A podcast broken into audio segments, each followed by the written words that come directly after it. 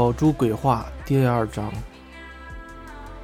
嗯，一直到第二天，狐狸都没有完全原谅我，因为我让他做出了让他感到耻辱的糕饼，所以他罢工了，一个人躺在房间里哼哼唧唧，说我让他在老顾客面前丢了脸，说我不懂一个艺术家的神圣感。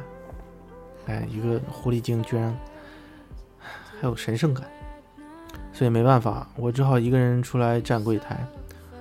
黎哥哥不在吗？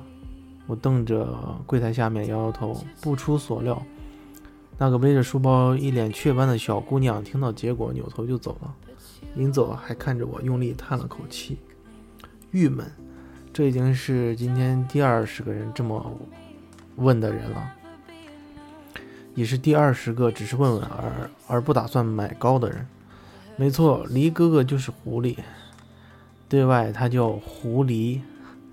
他在的时候，生意通常是好的出奇。狐狸精的魅力无人可挡，不管是男人女人。但是，但是他坚持是因为自己的手艺出色，哪怕那些人买完了糕饼扔到一边，然后对着他的脸流口水，他还是坚信这一点。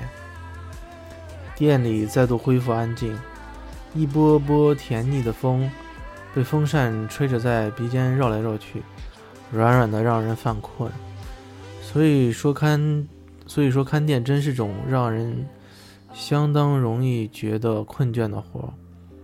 尤其是下午一点到三点这段最郁闷的时间，枯坐这儿听着电风扇机械的声音，看着阳光一点一点从柜台的这头移到柜台的那头，眼皮逐渐发沉，连苍蝇停在玻璃板上磨爪子都不够让我清醒。突然腿上被什么东西戳了一下，在我缩起腿想趴到柜台上打个盹的时候，伸手摸了摸，摸到块突出的硬东西。突然想到昨晚那把那串把我手戳破的骨头，手伸进口袋掏了几下，一使劲把它抓了出来，差点我就把这玩意儿给忘了呢。这把骨头应该说是串手镯，很多卖首饰的人为了吸引人。所以会做出一些比较另类的东西，比如说头骨饰品。当然，通常情况下，那些骨头不是真正的骨头，都是些硬塑料。但这显然这会儿被我抓在手里的这把东西不是塑料，它上面自然的纹理还有一些细小的孔洞，是塑料用加工不出的这种效果。可又不是一般的猪骨头、羊骨头之类的。一小段一小段，用一些不知道是镀银还是不锈钢的链条连成一串。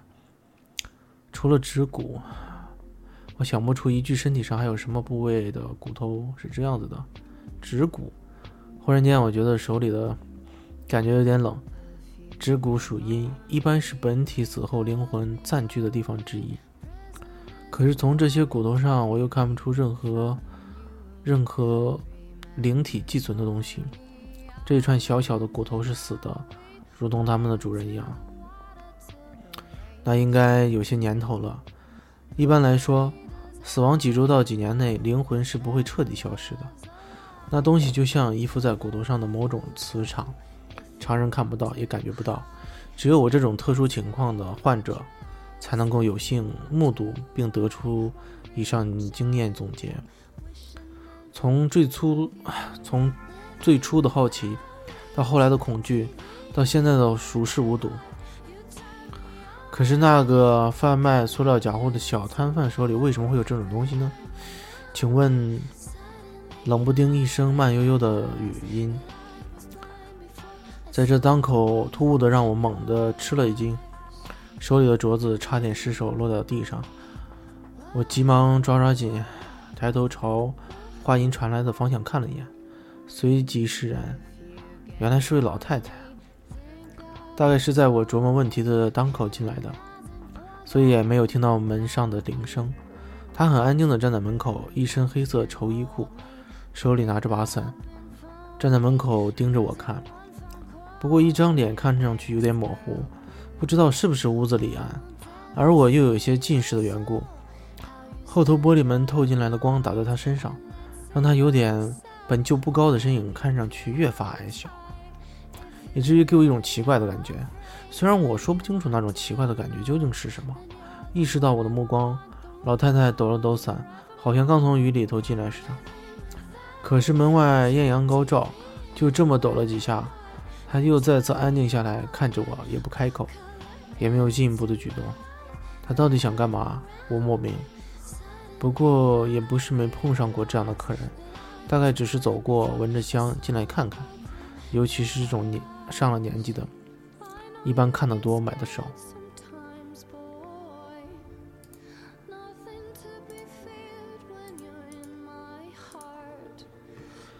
他像这样一直僵持着，总也不是个事儿。想买什么，阿姨？我打破了僵局，挂着笑问。老太太朝着朝里蹒跚地走了几步，来到一排放青团的柜子前停下，弯下腰朝里头看。买青团，阿姨。老太太没理我，依旧贴着玻璃朝里头看，那鼻子几乎就已经要碰到玻璃柜了。然后忽然抬起头。看了我一眼，清明，什么？清明，伸出手指，他点了点柜子，青团，宝珠，你在跟谁说话？正在我努力分辨这老太太模糊的口齿里发出的到底是清明还是青团的时候，突兀的又一声话音，吓得我吓了一跳。回头看到狐狸慢悠悠的从屋里踱出来，不由得有些火大。狐狸。下次叫人能不能先吱个声啊？以为自己是鬼啊？狐狸在屋里头站定，看着我，目光有点奇怪。你在和谁说话，宝珠？客人啊！手指向大门，我却一呆。门口处的是四个星号，门口处什么什么的，空空的，包括刚才老太太站的看青团的地方，没有人。门上的铃铛也是纹丝不动。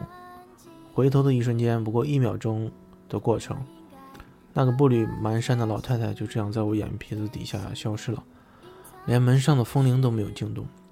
地上一行浅浅的水渍，从门口不到半步的距离，一直延伸到老太太刚才看青团的地方。水渍的样子像一个人踮着脚走路留下的痕迹。